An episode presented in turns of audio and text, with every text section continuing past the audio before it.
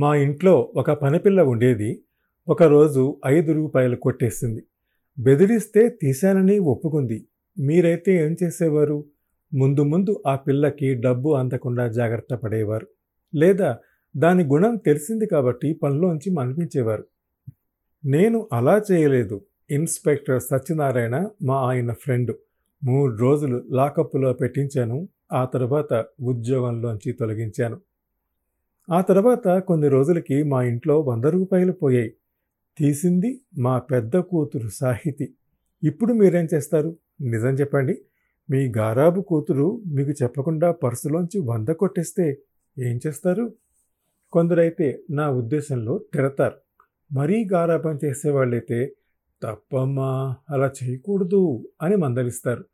మరీ కోపిష్ఠులైతే చావబాతారు. నేను ఆ మూడు చేయలేదు. సాహితిని నిలబెట్టాను. చూడు, తప్పు చేస్తే నేను ఊరుకోనని నీకు తెలుసు. నీకు బుద్ధి వచ్చిందని చెప్పినా సరే పనిష్మెంట్ తప్పదు. నీకు నేను చేయగలిగే సాయం ఏమిటంటే, ఏ పనిష్మెంట్ కావాలో నువ్వే చెప్పు. అది మాట్లాడలేదు. కొట్టనా అని అడిగాను. అది తలూపినట్టు కనిపించింది. మా పెరట్లో జామ చెట్టు ఉంది. దాని కొమ్మ విరిచి 2 చేతుల మీద 10 దెబ్బలు కొట్టాను. చివరి దెబ్బ కొడుతూ ఉండగా ఆయన వచ్చారు. కూతుర్ని పట్టుకుని పక్కకి లాగి, నువ్వు మనిషివా రాక్షసువా అని అరిచారు. అప్పటికే దాని చేతుల మీద తట్లు తేలాయి.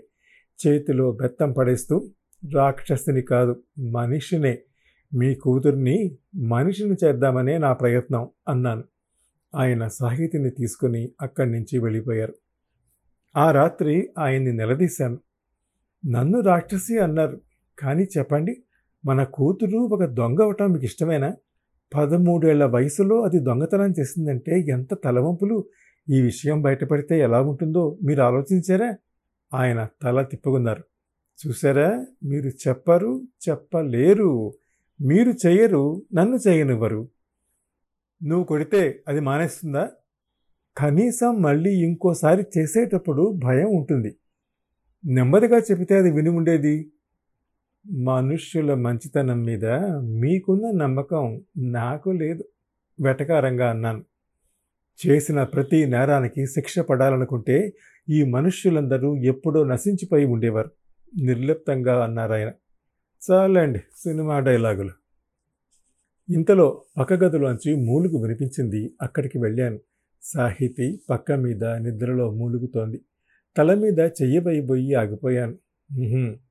ఇప్పుడు ఏమాత్రం కనికరం చూపినా మధ్యాహ్నం వేసిన శిక్ష తాలూకు ఫలితం ఏమీ ఉండదు. ఆడపిల్ల ఉండి ఈ వయస్సులో దొంగతనంగా డబ్బు కొట్టేసినందుకు అసలు ఈ శిక్ష కూడా చాలదు. అక్కడి నుంచి శబ్దం చేయకుండా వచ్చేయబోయాను. సాహితి అప్పుడే కళ్ళు తెరిచింది. మే ఇద్దరం ఒకరినొకరు చూసుకున్నా ఎవరూ మాట్లాడుకోలేదు. అది అంత బాధలో కూడా కనీసం అమ్మా నేనా అనలేదు. దానికే అంత పొగరుంటే నాకెంత ఉండాలి. నేను కూడా మాట్లాడకుండా వచ్చేశాను. తిరిగి బెడ్రూమ్లోకి వస్తుంటే అప్పుడు కనపడింది. హాల్లో సోఫా పక్కన 100 రూపాయల నోటు. పాలవాడికి ఇద్దామని తీసి కిటికీలో పెట్టిన సంగతి అప్పుడు గుర్తొచ్చింది. 1 నిమిషం పాటు నోట మాట రాలేదు. చిత్తరువులా నిలబడిపోయాను. ఆ తర్వాత సన్నగా కేకపెట్టి ఆయన దగ్గరికి పరిగెత్తాను. 100 రూపాయల నోటు అక్కడ పెట్టి మర్చిపోయిన సంగతి ఆయనకు చెప్పాను. ఆయన విస్తుపోయి నా వైపు చూశారు. ఆ చూపు, క్షమించండి, దాన్ని వర్ణించడానికి నాకు మాటలు రావు. ఆ చూపు మాత్రం నా గుండెల్లో నుంచి బాణంలా దూసుకుపోయింది. ఇద్దరం సాహితీ గదిలోకి వచ్చాం. అమ్మా అంటూ కూతుర్ని ఒళ్ళకు తీసుకున్నారాయన. ఈ డబ్బు నువ్వు తీయలేదని ఎందుకు చెప్పలేదు? సాహితి జవాబు చెప్పలేదు. నేను దగ్గరికి వెళ్ళి, తీయలేదంటే అబద్ధం చెబుతున్నావని కొడతా అనుకున్నావా లాలిస్తున్నట్టు అడిగాను. కాదన్నట్టు తలూపింది. మరి? మా పాప తల దించుకుని నెమ్మదిగా అంది, ఇంతకుముందు 5 రూపాయలు పోతే పాత పనిపిల్ల తీసిందని ఇన్స్పెక్టర్ అంకుల్తో చెప్పి జైల్లో పెట్టించారుగా. మన దగ్గర కూడా మాన్పించేశారు. అవును, అయితే అది తీయలేదుట. దేవుడి మీద వట్టేసి ఏడుస్తూ చెప్పింది. మన దగ్గర పని మానేశాక దానికి తిండి కూడా లేదుట. నిజం. అలాగే ఇప్పుడు కొత్త పిల్ల వచ్చింది అందుకని అందుకని ఏదో అనుమానంతో నా గొంతు వణికింది. ఈసారి ఇది తీసిందని దీన్ని కూడా జైల్లో పెట్టిస్తావు, పనిలోంచి తీసేస్తావు, దీనికి కూడా తిండి ఉండదని నేనే. పాప మాటలు పూర్తి కాలేదు. ఆయన ఏడుస్తూ ఉండగానే ఎప్పుడూ చూడలేదు, అలాంటిది ఆయన వృద్ధ కంఠంతో అమ్మా సాహితి అంటూ కూతురిని కౌగలించుకుని కంఠం నిరుపెట్టుకున్నారు. 5 నిమిషాల క్రితమే అన్నాను మనుష్యుల మంచితనం మీద మీకున్నంత నమ్మకం నాకు లేదు అని. నా కూతురే నా అభిప్రాయాలు తప్పని నిరూపించింది. నా నిర్ణయాల మీద తన దయాగుణంతో దారుణంగా దెబ్బకొట్టింది. వంటింట్లోకి వెళ్ళొచ్చాను. నేను వచ్చేసరికి ఆయన సాహితీ చేతుల మీద కొబ్బరి నూనె రాస్తున్నారు. నేను రాస్తాను, మీరు పడుకోండి అన్నాను క్లుప్తంగా. ఆయనలో నాకు బాగా నచ్చే గుణం అదే. నా మనోభావాల్ని సరిగ్గా అర్థం చేసుకుంటారు. మారు మాట్లాడకుండా లేచి గదిలోకి వెళ్ళిపోయారు. పాప పక్కన కూర్చుని నొప్పిగా ఉందా తల్లి అని అడిగాను. అప్పుడు ఏడ్చింది సాహితి. పాప అంత వయసున్నది కూడా నా ఒళ్ళో తలపెట్టుకుని వెక్కి వెక్కి ఏడ్చింది. మనసు పొరల్ని కదిలించడానికి చిన్న గుర్తింపు చాలు. నేను ఏడవలేదు. చేసిన తప్పులకి ఏడవటమే శిక్ష అయితే పాపుల్ని శిక్షించాలని ఇప్పటి వరకు నేను చేసిన వాదనే తప్పు. తప్పు చేసిన వాళ్ళందరూ ఒకసారి ఏడ్చేసి శిక్ష తప్పించుకుంటారు. పాప చేతుల మీద తేలిన వాతలకు నూనె రాస్తూ ఉండిపోయాను. కొంచెంసేపటికి పాప నిద్రపోయింది. ఆ తర్వాత వంటింట్లోకి వెళ్ళాను. అంతకుముందు వచ్చినప్పుడే గరిటని నిప్పుల్లో పెట్టి వచ్చాను. అరుస్తానా? అరుస్తే నా గొప్పే ఉంది. ఒకటి తర్వాత ఒకటి వరుసగా 2 చేతుల మీద వాతలు పెట్టుకున్నాను. చర్మం కాలేలా కాదు, మాంసం కాలేలా. పళ్ళు బిగపట్టి బాధని పెదాల మధ్య నొక్కిపెట్టి నీకేమైనా మతిపోయిందా, ఏమిటి నువ్వు చేస్తున్నది? ఆయన వచ్చి గరిటని విసుగ్గా లాక్కున్నారు. కానీ అప్పటికే నేను చేయదలుచుకున్నది చేసేసాను. తర్వాత ఆ గాయాలు మానడానికి 4 రోజులు పట్టింది. ఆ 4 రోజులు ఆయన తిడుతూనే ఉన్నారు. చెప్పానుగా, మనం కరెక్ట్ అని నమ్మిన భావాలు, అభిప్రాయాలు పక్క వాళ్ళకి ఎంతో తెలివి తక్కువగా కనిపిస్తాయి. ఆ రాత్రి నా జీవితంలో ఓ గొప్ప మలుపుకి నాంది అని నేను అనుకోలేదు. నా భర్త కూడా అమాయకంగా నిద్రపోతున్నాడు. రాత్రి 2:30కి మోగింది ఫోను. ఆయనకి అలా ఫోన్లు రావటం మామూలే, మేనేజింగ్ డైరెక్టర్ కదా. కానీ సంభాషణ పూర్తవగానే అంత హడావిడిగా ఆయన ఎక్కడికి బయలుదేరారో మాత్రం అర్థం కాలేదు. అవతల నుంచి ఏం చెప్పారో అర్థం కాలేదు. కానీ ఈయన మాట్లాడింది వినబడింది. ఎవరు? ఓ నువ్వా? ఏమిటి? ఎవరు? సత్యనారాయణేనా? అవును, అటువంటి ప్రోగ్రాం ఏదో ఉందని సాయంత్రం చెప్పాడు. ఇంతకీ అర్ధరాత్రి నాకెందుకు ఫోన్ చేయటం? వాట్, నీకేమైనా పిచ్చెక్కిందా? ఇది సంభాషణ. సత్యనారాయణ అంటే బహుశా మా ఫ్యామిలీ ఫ్రెండ్ అయి ఉంటాడు. పోలీస్ స్టేషన్లో ఇన్స్పెక్టర్. సాయంత్రం మా ఇంటికి వచ్చింది తనే. ఏం చెల్లమ్మా, రాత్రికి మీ ఆయన్ని నాతో తీసుకుపోనా రైడింగ్కి? నవ్వుతూ అడిగాడు కూడా. మరిప్పుడు ఫోన్లో అతడి ప్రసక్తి ఎందుకు వచ్చింది? మామూలప్పుడైతే పట్టించుకోకపోదును. కానీ ఆయన మొహంలో ఆ తొందర నాకెందుకో చాలా అసహజంగా అనిపించింది. ఏం జరిగిందో తెలుసుకోకపోతే నిద్ర పట్టేలా లేదు. సత్యనారాయణ ఇంటికి ఫోన్ చేస్తే పోలీస్ స్టేషన్లోనే ఉన్నారని చెప్పింది వాళ్ళ ఆవిడ. తిరిగి అక్కడికి చేస్తే ఆయనే తీశాడు. ఇప్పుడు మా ఇంటికి ఫోన్ చేసింది మీరేనా అని అడిగాను. ఎవరు? తరళా.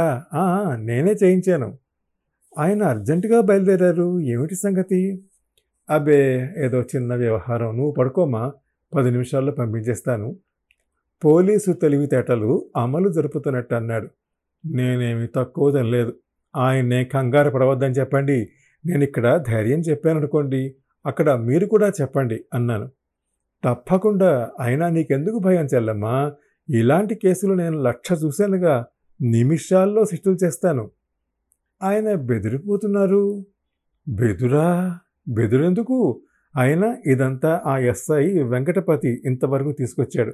ఆ ఫోటో చింపేస్తే పోయేది కదా, అనవసరంగా మా ఇద్దరికి ఫోన్ చేసి అర్ధరాత్రి రప్పించాడు. ఫోటోతో పాటు ఇంకేమైనా ఉన్నాయేమో? లేవు లేవు రాగానే నేను చేసిన మొదటి పని అదే. అంతా వెతికించాను, ఆ అమ్మాయి దగ్గర ఇంకేం దొరకలేదు. మొట్టమొదటిసారి నా మనసులోకి ఏదో అనుమానం నీడలా ప్రవేశించింది. ఎంతో తెలివితేటలతో నేను లాగుతున్న విషయాల్లో చివరి దాని దగ్గర ఏదో మెలికి పడినట్టు అనిపించింది. అమ్మాయి, రైడింగ్, ఫోటో. చీకట్లో చివరి బాణం వదిలాను. ఏమంటుంది ఆ అమ్మాయి? అమ్మాయి అంటే ఆ రైడింగ్లో పట్టుబడిందేనా? ఆ ఫోటో తంది కాదంటుందా? ఎందుకు కాదంటుంది? మీ ఆయనే తన తండ్రి అంటుంది. అయినా ఎక్కడ సంపాదించిందో మన ఆనందరావు ఫోటో రెండు తగిలిస్తే అదే చెబుతుంది. అంతా మా ఎస్ఐ చేశాడు. అనవసరంగా మీ నిద్ర డిస్టర్బ్ చేశాడు చెప్పుకుపోతున్నాడు ఇన్స్పెక్టర్ సత్యనారాయణ. నా చెవులు వినడం ఎప్పుడో మానేశాయి. భూమి గిర్రున తిరుగుతున్నట్టు అనిపించింది. అతడు అన్నట్టుగా మా ఆయన ఫోటో ఆ అమ్మాయికి ఎక్కడో దొరికింది కాదు. అదే అయితే ఫోన్ రాగానే ఆయన అంత కంగారు పడరు. 100 రూపాయలు దొంగతనం చేసేవా అని అడుగుతున్నప్పుడు నేను నా కూతురి మొహంలోకి సరిగ్గా చూడలేదు కాబట్టి అది దొంగ కాదని అప్పుడు తెలియలేదు. ఫోన్ వింటున్నప్పుడు మా ఆయన మొహం నాకు ఇంకా జ్ఞాపకం ఉంది. అది అయోమయం కాదు, భయంతో కలిగిన కంగారు. మొదటిసారి చేసిన తప్పు ఈసారి చేయలేదు. నేను బాగా ఆలోచించాను. ఇప్పుడు నాకు మొత్తం అంతా అర్థమైంది. రాత్రి జరిగిన రైడింగ్లో సత్యనారాయణ కొందరు అమ్మాయిల్ని పట్టుకొచ్చి స్టేషన్లో పడేసి ఇంటికి వెళ్ళి పడుకున్నాడు. అందులో ఒక అమ్మాయి మా ఆయన ఫోటో చూపించి ఈయనే నా తండ్రి అనేసరికి వెంకటపతి కంగారు పడి అటు ఇన్స్పెక్టర్కి ఇటు మా ఆయనకి వరుసగా ఫోన్లు చేశాడు. ఈయన హడావిడిగా పరిగెత్తారు. నా మెదడు మొద్దు బారుతున్నట్టు తోచింది. ఫోన్ పెట్టేస్తున్నప్పుడు ఆయన మొహ భంగిమ ఒక ఫోటోలా నా మనసులో ముద్రితమైపోయింది. ఇక ఇంట్లో ఒక్క క్షణం ఉండలేకపోయాను. అక్కడ పోలీస్ స్టేషన్లో జరుగుతున్నదేమిటో తెలుసుకోవాలి. ఆయనకి ఆ అమ్మాయికి జరుగుతున్న సంభాషణ వినాలి. మేడ దిగి కిందికొచ్చాను. కారు ఆయన తీసుకెళ్లారు. సాహితీ సాకేతల స్టాండర్డ్ ఉంది, దాంట్లో బయలుదేరాను. 5 నిమిషాలు అటు ఇటుగా బయలుదేరిన మా గురించి వాచ్మెన్ ఏమనుకున్నాడో? ఇన్స్పెక్టర్ మాట్లాడిన ఒక వాక్యం నన్ను వెంటాడుతోంది. పోలీసుల దగ్గర సాక్షుల స్థితి తెలిపే వాక్యం అది. ఆలోచించే కొద్దీ కొత్త అర్థాలు స్ఫురించే వాక్యం అది. మామూలు సాక్ష్యం కాదు, నా భర్త నిజాయితీకి సంబంధించిన సాక్ష్యం అది. ఆ తర్వాత ఏం జరిగింది తెలియాలంటే ఈ షోలోని నెక్స్ట్ ఎపిసోడ్ వినండి. ప్రతి మంగళ గురువారాలు ఈ షోని మీరు Apple podcast, Google podcast, Spotify, Gaana, మరే ఇతర ప్లాట్ఫామ్స్లో అయినా సబ్స్క్రైబ్ చేసి వినొచ్చు. నెక్స్ట్ ఎపిసోడ్ రిలీజ్ అయినప్పుడు మీకు అప్డేట్ రావడానికి నోటిఫికేషన్ టర్న్ ఆన్ చేసుకోండి.